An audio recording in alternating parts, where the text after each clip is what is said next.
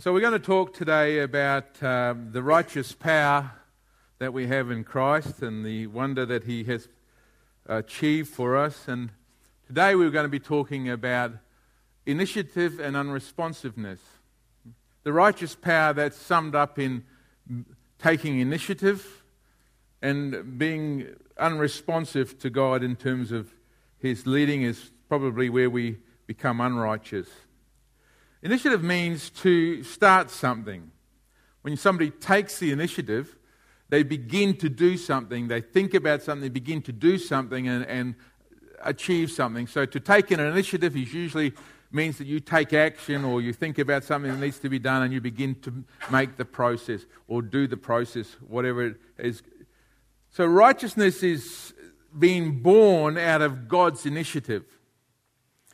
When we come to the communion table and we look at that and we think, you know, this is an amazing thing that Jesus would come down and he would die for us, that he would pave a way for us to have salvation, that out of everybody who lived on earth, there was only one who could actually do this for us, and that was Jesus. And he had to be God man, he couldn't be just man.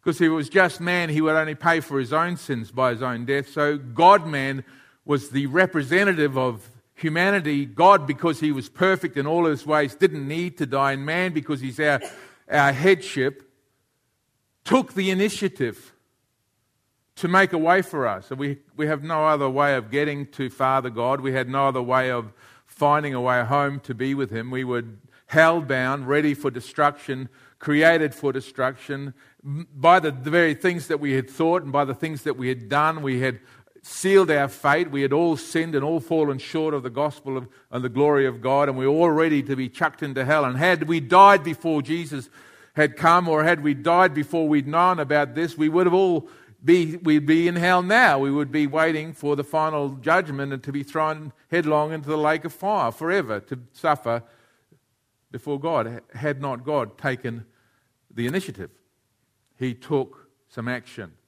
He did something. And for us, that requires an initiative for us. When God does something, it places the onus on us to respond toward God, to do something about what God has done for us. Unresponsiveness toward the thing that God has done for us is just blatantly evil. To not respond when God has spoken to us is to reject God or to rebel against what God has spoken to us is to again to reject God. So unresponsiveness to the voice of God, whether it be through just pure rebellion or just through laziness and not going to do what he wants me to do, is evil in the extent of everything that we understand evil to be. So unresponsiveness to the initiative of God is unrighteousness. And responding to God's initiative, taking initiative with God's initiative, is righteous power in our lives. So, whether we are committing sins of omission, we fail to do something, or sins of commission, where we do something which we know is wrong, those acts fly in the face of God speaking to us about those acts because none of us sin there ignorantly. We say, oh, well, I don't know. You do know because God has placed within you His Holy Spirit and God has given you a conscience that is cleansed from dead works to serve a living God. And prior to that, he wrote his law in our hearts so that you could register what was right and wrong and you knew what was right and wrong. And when you did sin, you knew you were sinning against right and doing wrong. And it registered in you with the guilt and you knew that you had done something wrong when it had happened. You were no longer ignorant of the fact. So God's grace is God's initiative. It's called prevenient grace. Everybody say prevenient grace. Turn to your neighbour and say, prevenient grace. Is, who's, this, is, who's heard that? This is the first time you've heard that. Okay, prevenient grace means grace beforehand. Grace that is exercised before you can do anything. Prevenient grace means that God is at work taking an initiative before you are even aware that there is a God and that He is at work. Prevenient grace means that God lives in eternity and He looks at your state in eternity. And well before you were even born, God decided to take some action to save you. Prevenient grace. And then when you were born, God began to work on you before you even understood that it was God. I could go through a number of your lives now and I could talk to you about your lives prior to, to your conversion. I could talk to you about moments in your life when you were contemplating and thinking about God just out of the blue, either sitting under a tree and you're contemplating, or hitting some situation and thinking there's more to life than the situation that I'm in now. And yet you had no understanding of God or no awareness of God or no sense of that God might be dealing with you. But somehow the dissatisfaction that you had in your spirit at that point of time, that, that vacuum that was achieved inside of you, began to draw you to seek after truth or to seek after God. In some sense, you were drawn by something that you knew not of. Someone had put a dissatisfaction in your heart life. You, like others, were not satisfied with just filling your cup with the dirt of the world Something inside of you drew you toward God, made you think about God, made you wonder about God. That is prevenient grace. That is the grace beforehand. That is God calling you before you are even aware of God and making Himself known to you, drawing you to Himself so that you could respond to Him. Because without that, you would never respond to God if God did not invite you and say, Come unto me, all you who are weary and heavy laden, you would not come. You needed to be invited to this place. You needed to be invited to the throne of grace. You needed to be invited to come, and if the Holy Spirit hadn't invited you, you would not respond. It was the invitation of God that opened the door for you to make a choice to turn away from God or turn toward God. Without that invitation, you were dead in your transgressions and sins, and you could not be saved. You need to reflect about that. The prevenient grace of God. Listen to what it says in Romans chapter 5, verses 6 down to 8. For when we were still without strength, in due time Christ died for the ungodly. For scarcely for a righteous man will one die, yet perhaps a good man so, uh, for a good uh, man, someone would even dare to die, but God demonstrates his love toward us. Notice that, that's the initiative of God. God demonstrates his love toward us. He is taking the initiative and he's saying, I love you, and I'm going to show you how I love you now. He demonstrates his love for us in that while we were still sinners, angry and rebellious at God and hating God, because of our actions and our mind, Christ died for us while we're in that state. Prevenient grace. He made a way where there was no way. He opened a door where there was no door.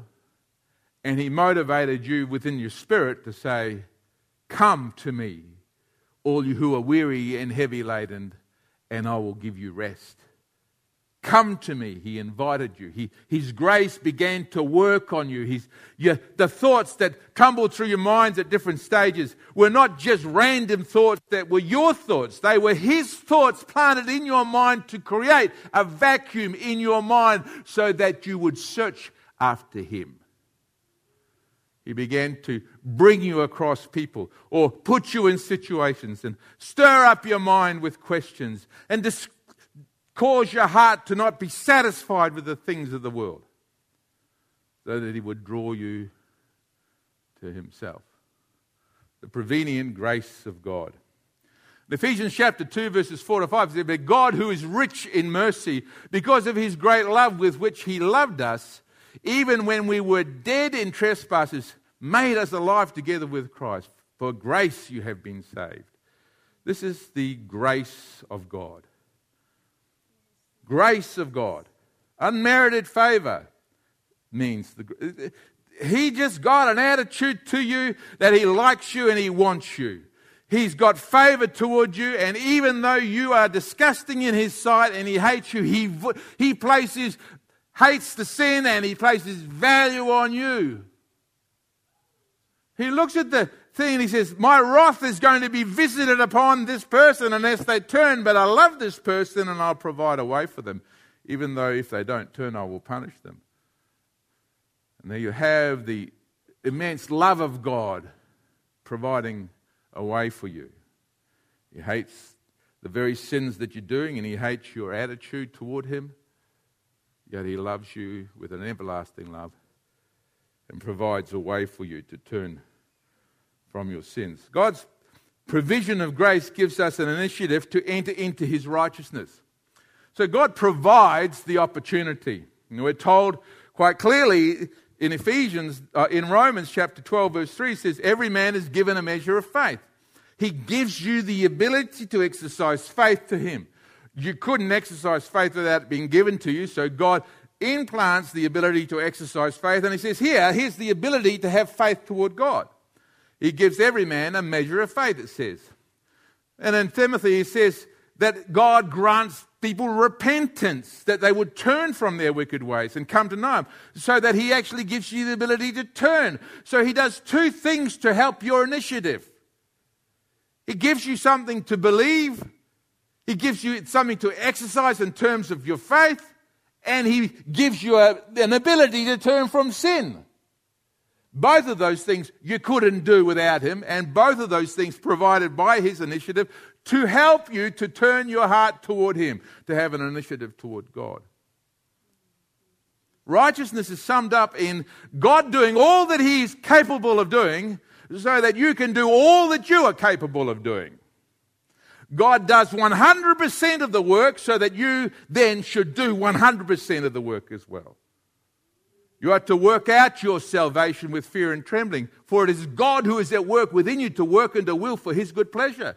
There's this complete commitment of God to produce an opportunity for you, and he looks for you to have equal commitment to take the initiative of the opportunity he's giving you. Is it any wonder, he says in Revelation, that if you're lukewarm, he will vomit you out of his mouth? Because the commitment he has made to you is to produce equal commitment back in you. Initiative in God is righteous, it takes action when God has done something. It steps into what God has done and says, Let me continue on with that now. So God is looking for us to take the initiative. I mean, how does it work? In Romans chapter 10, verse 8, it says, The word is near you, in your mouth and in your heart. That is the word of faith that we preach. So it's not difficult. I mean, you don't have to go searching for this. It's not like it's far away. You know, he says just previously, you don't have to climb to the top of the mountain and get this, nor do you have to go to the depths of the sea to get it. There's no great place where you have to struggle around to try and bring this. He says, this initiative that God has produced this in your, is right near you. It's in your mouth. Right here. He says, if you confess with your mouth the Lord Jesus and believe in your heart that God raised him from the dead, you will be saved. It's just that much. You don't have to do much, it's just that much. That if you confess with your mouth the Lord Jesus, that Jesus is the Lord of your life, that Jesus is the controller, the master of your life, that everything comes back to Him being the center of everything, and that He's the one in control, and you're, you're happy to have Him in control and in the center of your life. And as such, you say, You're my Lord. You exercise the faith He places in you to trust Him. You exercise the faith that He gives you to believe that He is the one that is going to help you through life. And to put your hand in His and follow Him and, and not to fear tomorrow because He's the one who's taking you through tomorrow.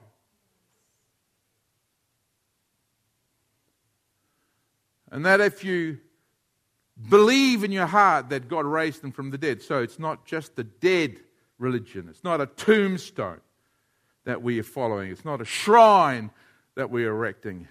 It's a living, vital person who comes to dwell within us and he speaks to us on a daily basis and communes with our heart so that we are never alone again. Where we may boldly say, The Lord is my helper. I shall not fear what man shall do. There's this dynamic of the risen Christ within you. You hear him. You hear his voice. You speak to him and he speaks to you. You live in communion with him. He is the Lord, the master of your life. You follow him and you confess him as such. And with your heart, you believe that he walks through this life a dynamic with you on a daily basis so that you know in a daytime whether you are resisting His will or whether you are going with His will. Whether you are fighting His inclination or whether you are agreeing with His inclination. Whether you are following His word or whether you are turning from His word. You do not go a single day without knowing that you are with God and God is with you and He is speaking to you and you are either obeying or disobeying. You are aware of His presence, His constant presence within you. Initiative. You see, if He is there and if He is Lord, the initiative is then placed on you to obey. And righteousness is wrapped up in that initiative. Unrighteousness is an unresponsiveness toward Him and righteousness is a willing yielding to Him. The initiative is, I will obey. Oh, it's going to cost me. I will obey. It's not what I want. I will obey. Why? Because you are my Lord. Where would I be without you? And because you are present with me. God is not in the heavens far away from you.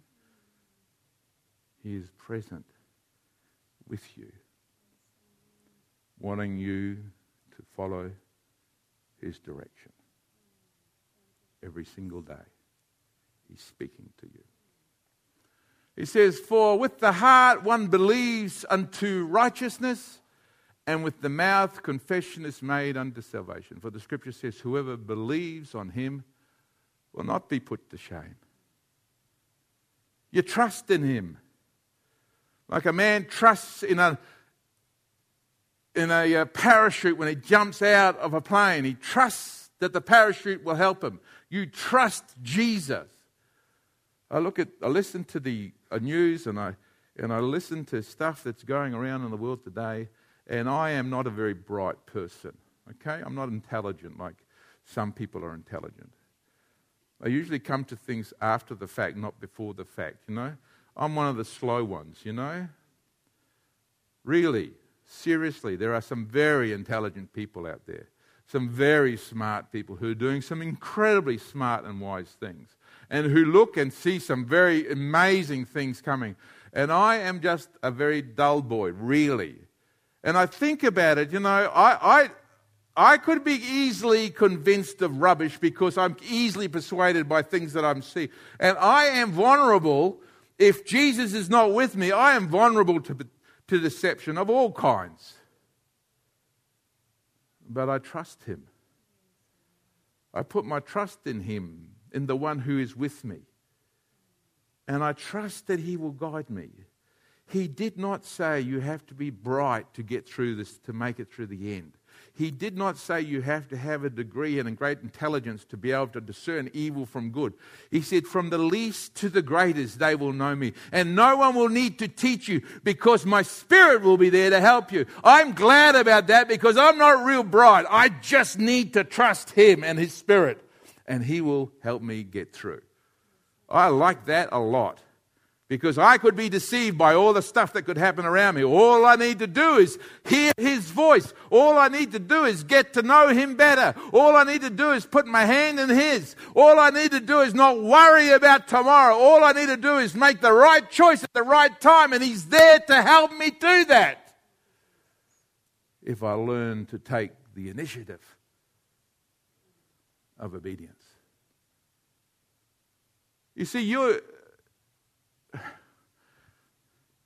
you do yourself a lot of disservice when you disobey Jesus because you certain, you certain process, a pattern of disobedience. And then you start getting hard in your heart. And you go, why is it? You know, and all of a sudden, it's not so clear anymore. The path becomes foggy. And you start groping in the dark because you're not sure, because you switch off the light too often rather than switching it on all the time. Initiative is switch it on and keep it on. Unresponsiveness turns it off and then gropes around in the dark. Oh, I hurt myself. Now I better turn the light back on. What did I trip over? Okay, turn the light off now. I like the darkness rather than the light. That's the problem. Because in the end, when you really need to have clarity of vision, you'll have learned not to listen, but to walk in your own ways. And there is the problem. Grace defined in the uh, Old Testament is favor, it can be elegance, it's very graceful, it's acceptance, it can be charm. In the New Testament, Strong's gives us this definition of grace it means graciousness, it means a manner or act directed toward us or by us. It says the divine influence upon the heart and its reflection in the life, including gratitude. Grace, and that's an interesting definition. It's the divine influence in the heart and its reflection in the life. Here is initiative. It means that when God begins to work in this man's life, he begins to direct his heart and he begins to move his mind and his emotions and the things he feels. He begins to determine things for him and unsettle his life if he follows the grace of God, it will be reflected in his life. He will begin to do differently. He will act differently. You see, we hear people say, I believe in God, and we look at their lives and we see no, no noticeable difference from somebody else who says they believe in the devil. They do the same things, they drink the same things, they take the same things, they smoke the same things, they watch the same things, they fight the same way. They have all the evil that everybody else has, except they say, I believe in God. And I had a phone call today from a, from a woman today, and she says, Oh, I just wanted to say Happy Father's Day. I'm not a father. And I thought, Well, you know, you've got. Anyway, she said, just want to say Happy Father's Day. And I said, How are you going? She says, I'm fine. She says, Anyway, she said, You taught me Jesus loves me anyway.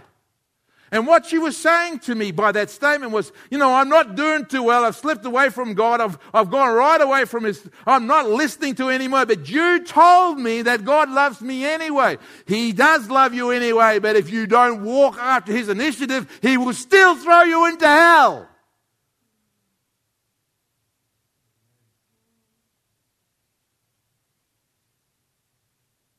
You see, because He looks for your initiative. The children coming out of the wilderness, you know, you want to think this one through. You're reading it, you just read it through. You go, you're in the wilderness somewhere and they're making a, a, um, a temple if you're doing the word wise thing. You've got three million people wandering through the wilderness. These people have been taken out of Egypt.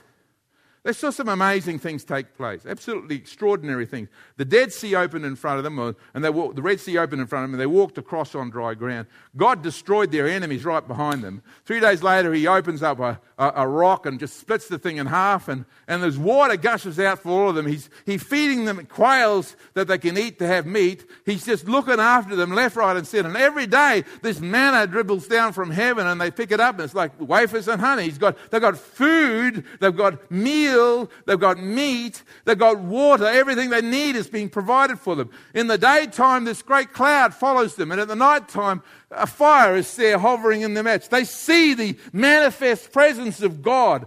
Moses goes up and he talks to God for 40 days, and they revert back to their paganism and the worshipping of a cow.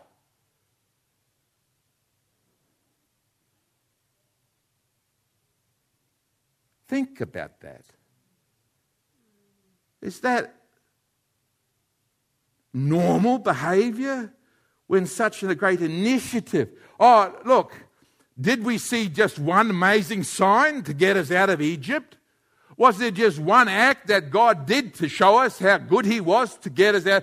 No, there was one sign after another sign, one plague after another plague, one plague after another plague, and every one of those plagues didn't touch you. Every one of them touched your enemy, and you still forgot who led you out.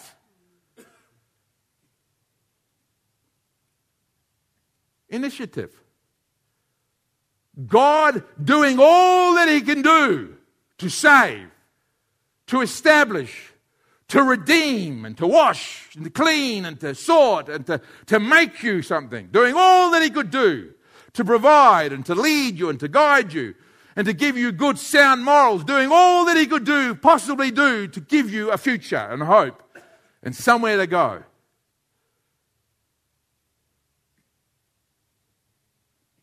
And so quickly you forget the initiative of God. And finally, when you come to the, the land that He's been leading you to, and we send spies into the land to see how wonderful the land is that is waiting for us.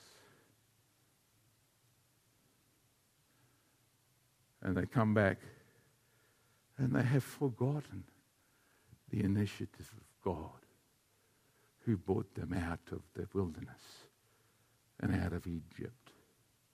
And they have forgotten the miracles. And they have forgotten, and rather than having faith in their heart, unbelief takes its seat.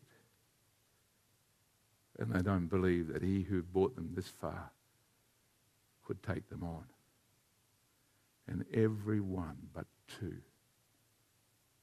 dies without seeing the promise. Initiative. we take some time today and reflect on the communion service. To try and set in your mind a picture of the initiative of God to bring you salvation. We slow the whole process down. Oh, Mark, why is it so slow? Why is he sitting us here and making us say, Thank you, Jesus, thank you, Jesus, thank you, Jesus? It's taking so long. It must have been at least five minutes that he's making us sit and listen to his and talk about Jesus. Okay, we get it. We get it. Okay, Mark, I ate it. Okay, let's get on with this, you know? Stop. If I made you sit for a year saying thank you to Jesus, it still would be too little a time. You will sing praises to Jesus for the rest of your life in eternity once you get there and it will still not be enough time to thank him for his initiative. In the Philippines, they have this value in there. It's called the utang na loob. I don't know if you've heard that before. It's the debt of self. Essentially, that's what it means. And in the Filipino culture, you can become indebted to somebody. And so if you're in great need and I give you something, I see you in great need and I say, Let me help you out. You're in great need. I'll help you out there. And I extend myself to help you out. You may pay back all of the things that I have given you to help you out. It still doesn't pay back. Because Utang Ob says it's a debt of self. It, it's like they had a disposition toward you to help you. You can never repay that back because they didn't have to do that. So no matter what you do, you cannot repay it. It's a debt for life, a debt forever. You are always in their owe. That's an interesting idea, part of a culture. A whole lot of uh, corruption is built around that idea. I give you a favor, now it's my turn to get a favor from you, you know, and you owe me. I helped you, you owe me. And a lot of vice is built around that. But I want you to reflect about this. There's a lot of utang na loob with regard to Jesus. Because he didn't have to. But he did. He didn't have to. But he has. And he will continue to. You need to show some initiative. You think that one of the things we struggle with in so many situations in churches is a lack of motivation apathy. Apathy, like a prayer meeting, we, we run into apathy. You know, we want to do something, an outreach, we run into apathy. We want to, want a workshop and it becomes apathetic. We want to do something, Well, it doesn't fit with my circle, it doesn't fit with my family, it doesn't fit with my life. We, we run into it. And the frustration, I feel. Others feel it. You know, if you ever tried to lead people, you would feel the frustration when you tried to get a group of people moving in a direction to do something in God and you hit with apathy. It's a terrible, terrible thing, a horrible thing. But you know what apathy is? It's unresponsiveness to an initiative that maybe God is doing. It's as simple as that. Because the Bible says in Psalm 110, My people will be willing on the day of power. They will have initiative. They will get up and get going.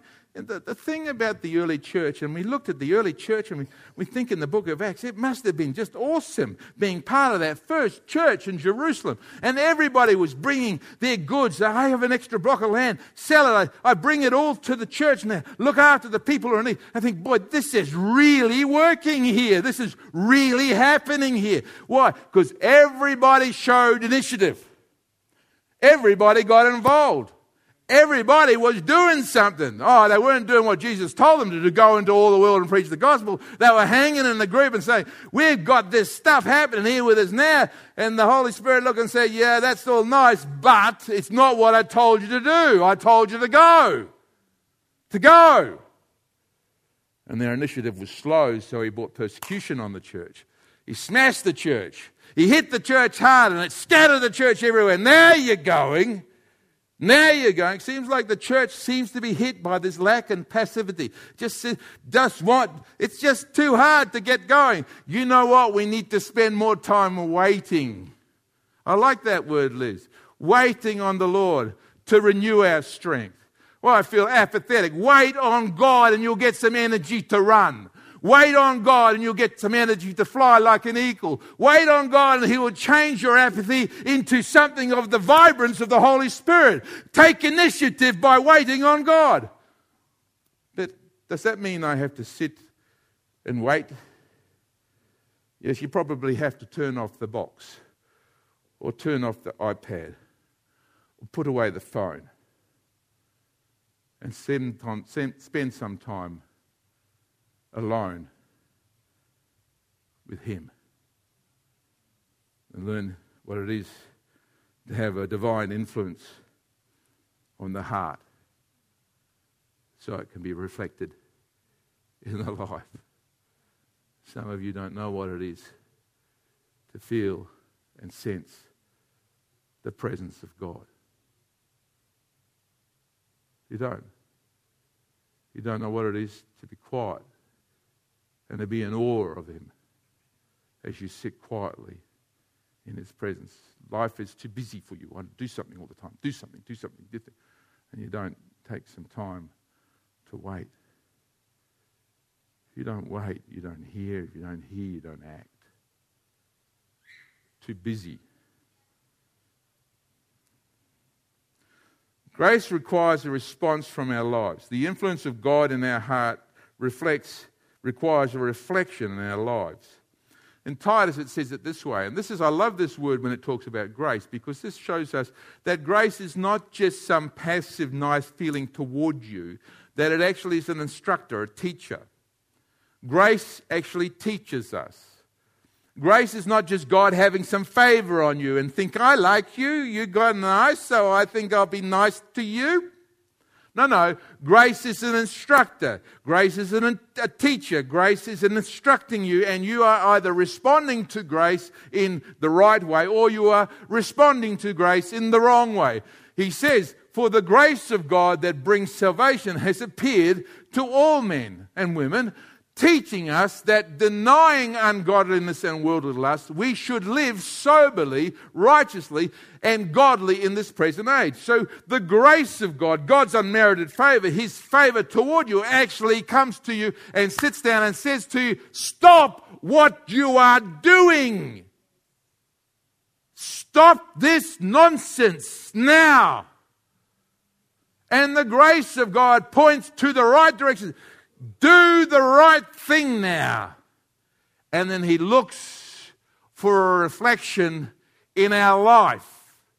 He looks to see if we are going to be stubborn Israelites who will harden our hearts with unbelief or whether we'll be willing to follow His direction in our lives. It's the grace of God that teaches us to say no to ungodliness. It is not the grace of God that says to you, well, that's okay. You can sin as much as you like. I'll still forgive you. Should we sin that grace should abound? God forbid. God's grace is there. His unmerited favor is there in that He is speaking to you. If He were to take His presence away from you, you would feel no guilt. You would feel no restraint. You would cast off restraint and run to do the evil. It is the grace of God that stands between you and sin and says, Do not do this. You ought not to turn your face to the grace of God and say, I wish I never felt so much conflict about this. Why can't I just go and do what everybody else? Everybody else does this. Why do I have to feel like it's wrong for me? Stop. If you still feel it's wrong and everybody else thinks it's right, the grace of God is still there. Take the initiative to obey Him. Just because everybody jumps off the cliff like a lemming, you don't have to. And if your conscience is still enough to hear him say to you, stop, thank God that your conscience is still alive enough to hear him say it's wrong. Because your friends don't think it's wrong. And this world certainly doesn't think it's wrong. And everywhere you go and look, everybody else will tell you it's right. You must be the weirdest person left on the earth. Are you the last one that can hear God speak? Stop it. You need to stop it now. And you need to follow me in obedience. I want to reflect on that somewhat. Your communion time should be reflective of the fact that His presence is there with you. Don't struggle with your conscience. Don't struggle with somebody who tells you what you're doing is wrong. It's the grace of God trying to teach you. He says, if you take the initiative now and obey, you'll still get into the promised land. If you take the initiative and obey, I'll lead you right through. But if you harden your heart and you turn against me, you will not follow. So you will not get there. Because only those who follow me go to where I am. My sheep hear my voice.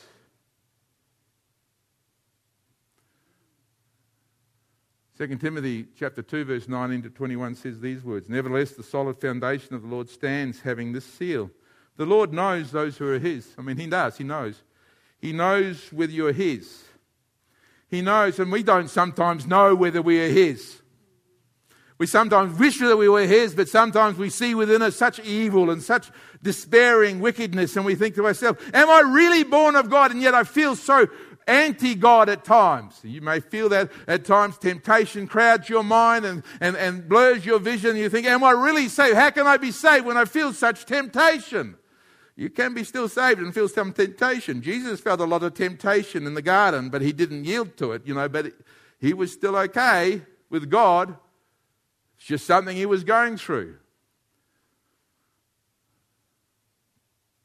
God knows now, do you believe that you are His and He is yours?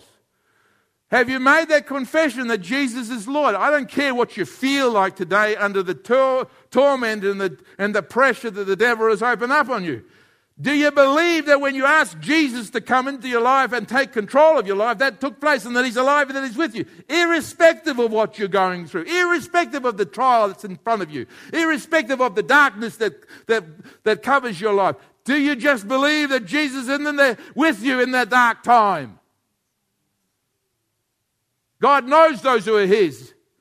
Job knew he was God's and God was his, and nothing could separate him. He sat on an ash pile. His wife said to his best friend, said to him, Curse God and die. And he sat there and he says, ah, Can't I take good from the hand of God and bad from the hand of God?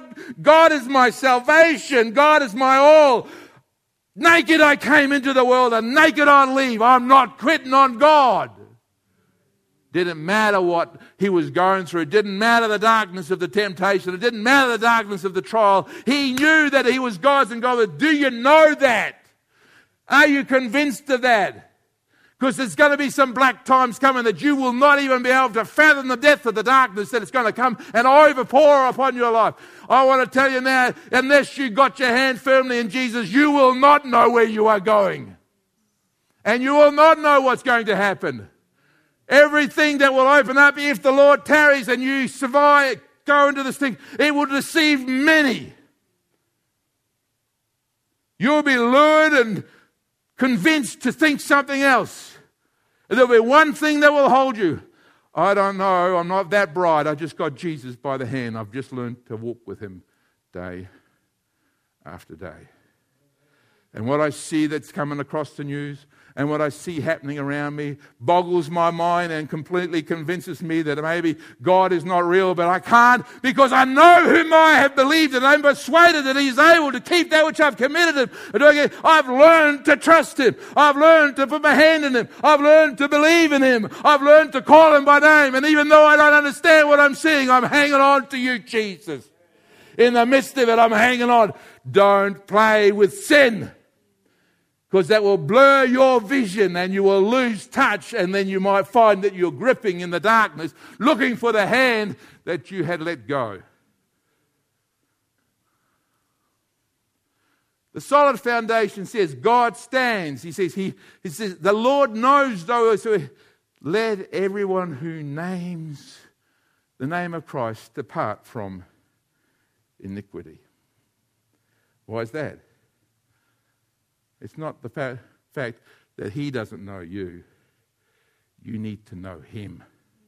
And the way you know him is to depart from iniquity, to turn away from sin. Whatever that looks to you like. Whether it's something as silly as obeying your mother when she says, Obey me. And you think, Oh, I'm going to uh, fight you.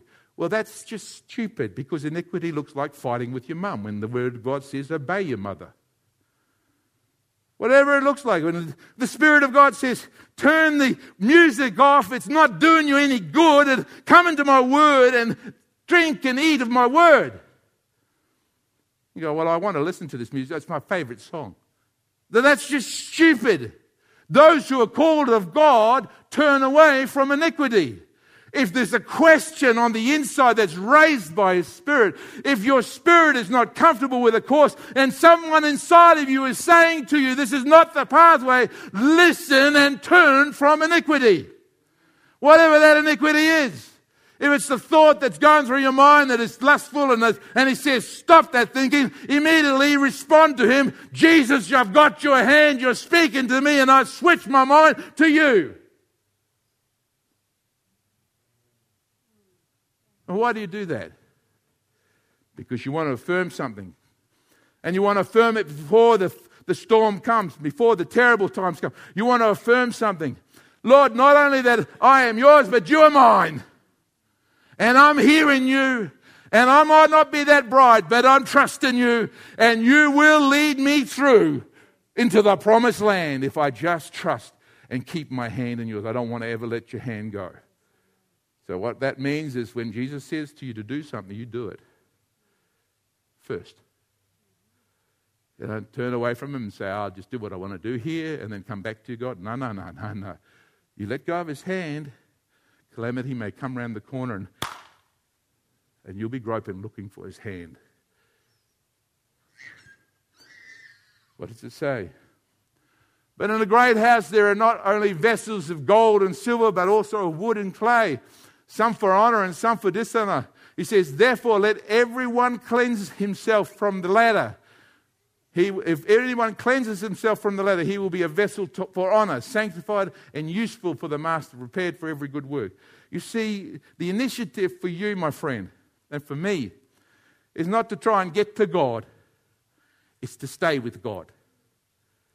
God did all the initiative to draw you to Himself, to get you to the place where you could have union with Him. Now your initiative is to stay in connection with Him, to stay with Him and to keep your hand in His hand and to turn away from the things that are going to take you away from Him. Beware, brethren, lest there be in you an evil heart of unbelief in departing from the living God, he says. But exhort one another daily because it's a daily it's a daily mess. It's a daily mess. He says, get in touch with one another on a daily basis and try and encourage each other on a daily basis because the devil's out on a daily basis trying to separate you from God. And then he tells you the secret of the connection. Today, lest any of you be hardened through the deceitfulness of sins, will we become partakers of Christ if we hold the beginning of our confidence steadfast to the end. Oh, wait. Listen. We become partakers of Christ if,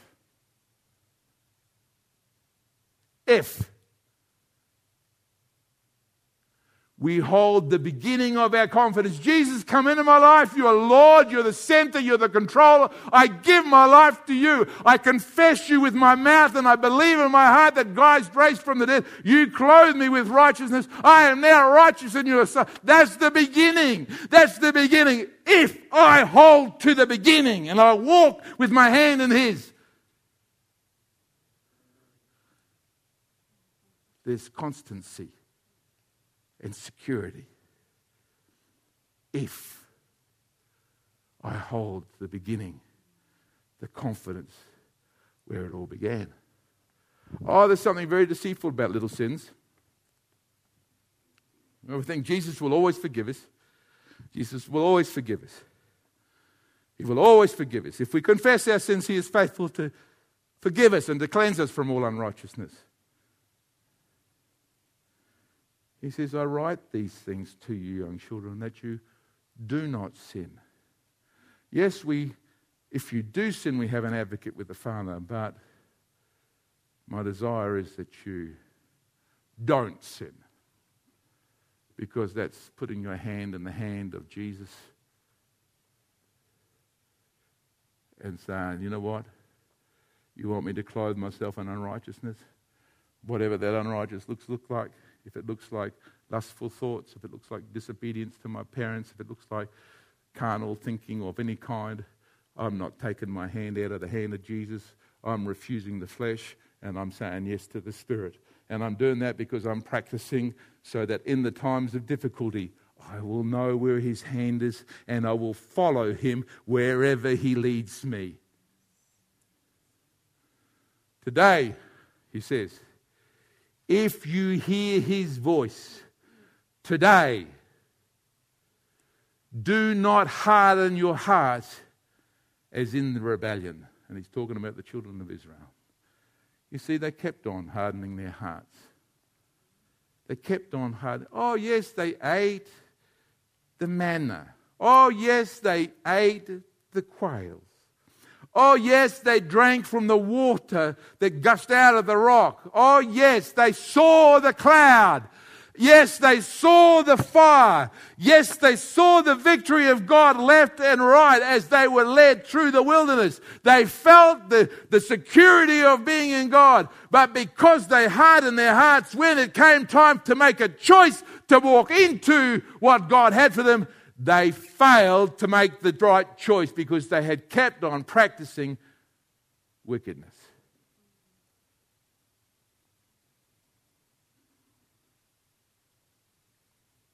Sin will kill you. Whatever that looks like in you. And the Holy Spirit will tell you what that looks like.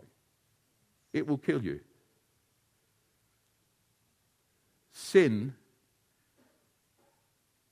needs to be dealt with. It's the grace of God that teaches us today to say no to sin. Friends, that's it.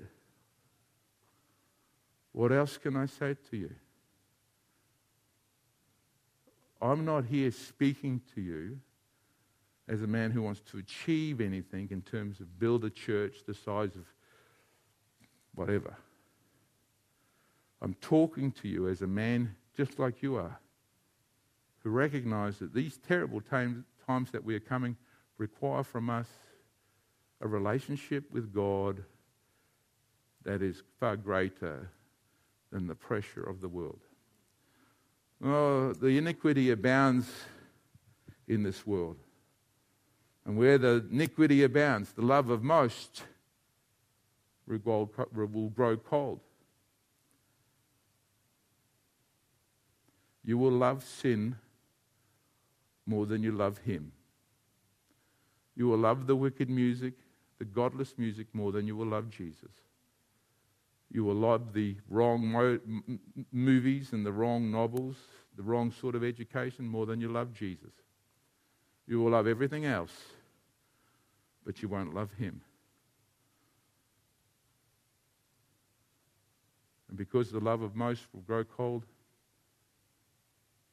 many will fall away. And I can't stop that because it's not my initiative to save you. It's your initiative to save yourself. He says to us, but he who overcomes, he who overcomes will be saved. Overcoming is your initiative exercised in obedience, obeying God rather than the flesh. Simple as that. I can't be there for Heike. Can't stand in front of her and say, No, Heike, don't, don't do this. I can't be there for Phil, make him to choose between the two, right and a wrong, when he knows inside, waits for me to leave and then chooses the wrong. I can't be there for him.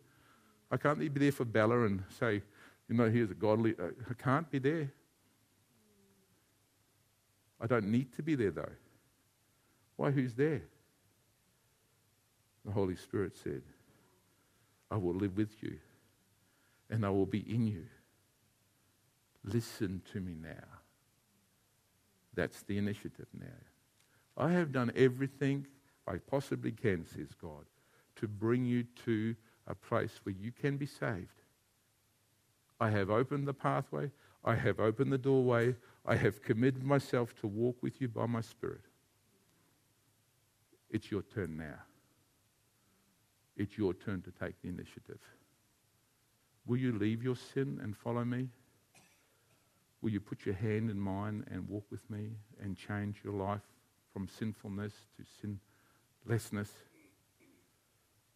That's up to you. The Lord knows those who are His. And those who are His cleanse themselves from the stuff that is wrong. That, in the end, is all that's going to make a difference for you. We will all die soon. Every one of us will die soon. We are not permanently fixed here, but we are immortal.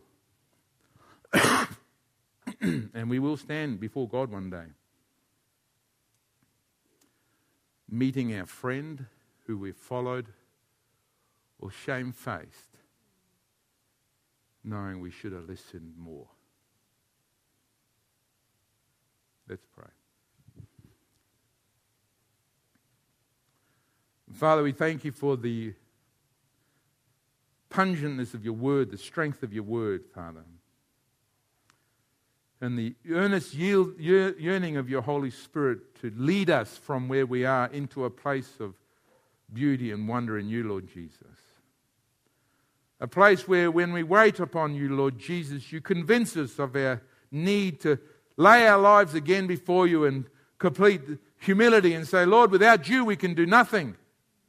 We need you every minute of every day, Lord Jesus. We need you to help us. We need you in every circumstances to help us to think through the maze. Lord Jesus, we come to you right now. We recognize, Father, that you are our only hope. You are our salvation, Jesus. And Lord, we don't want to abuse that. We don't want to dismiss that. We don't want to tread on that as though we're treading on the work that you did, Jesus, with our wicked feet. We want to cherish that. We want that to so change our lives, Father, so that we will always take the initiative of obedience. Help us, Jesus. Help us, Jesus. In Jesus' name. Now, as you have your heads bowed and your eyes closed, I'm conscious that the Holy Spirit has been speaking to some of you. And it's like, in, in a sense, it's like He's bringing you to a con- point of confrontation with yourself. You know that you have been determining to follow your own path. And clearly, you've been walking away from what the Holy Spirit wants you to do. You just fight with Him all the time. You're aware of it, but you're just not willing to yield right now. For those who are struggling in this sense, I want you to raise your hand. I want to pray with you particularly that God would bear through in your life and you would come to a sense of it's time to stop the games and to follow hard after Jesus. Raise your hand if that's where you're at. Now, I want you to stand, please. I want you, those who raise their hands, I want you to stand. I'm not making this easy for you because I don't think it's good to be, have it easy for you. I want you to stand in your seat if you've made that commitment to Jesus. now, I'm just going to pray for you and ask God to touch you. Lord Jesus, this is September. The year is nearly over, and you're coming back soon. These ones who have stood, Father, have said to you, it's not right in their heart, Lord, that they're not obeying you as often as they should. They're conscious of you, Lord Jesus, but they're conscious they are hardening their heart to you at times. And Father, I would pray for them right now that you would so speak into their lives by your Holy Spirit that they would have such a hatred for sin come over themselves, Lord Jesus, and such a fear of you, Lord Jesus, that they would turn away from the things that are luring them, Father, and turn toward you with both hands, grasping you, Jesus, and saying, Help me, Jesus, every day Help me to stay away from the evil and to follow hard after you. Jesus, I pray that you forgive them for their backsliding. Forgive them for their willfulness against you. Cleanse their hearts and start again in their lives, Father, with such a conviction, Lord Jesus, that they are yours and you are theirs, Father, and that they can be conquerors in Jesus. They can say no to ungodliness. They can walk away from sin. They can do the right thing, Father. They can follow you and, and follow you successfully day after day after day after day, Lord Jesus. So birth within them the desire to do your will, Father, that they shine like bright lights, Lord Jesus. We ask it in the name of Jesus right now. So touch them, we pray. And Lord, those who haven't responded that should have responded, Father, convict them this week in such a way, Father, that you burn into them, Father, a desire to turn from sin, Father. Lord, and turn to you, we pray in Jesus' mighty name. We ask this in the matchless name of Jesus. We thank you for your love for us, Lord. And everyone said, Amen. Amen. You may be seated. Okay. God bless you. God keep you make his face to shine upon you, and give you peace. Walk with Jesus today, tomorrow, and every other day this week. And maybe Jesus will take us home before next week. Wouldn't that be fine? Amen. God bless you.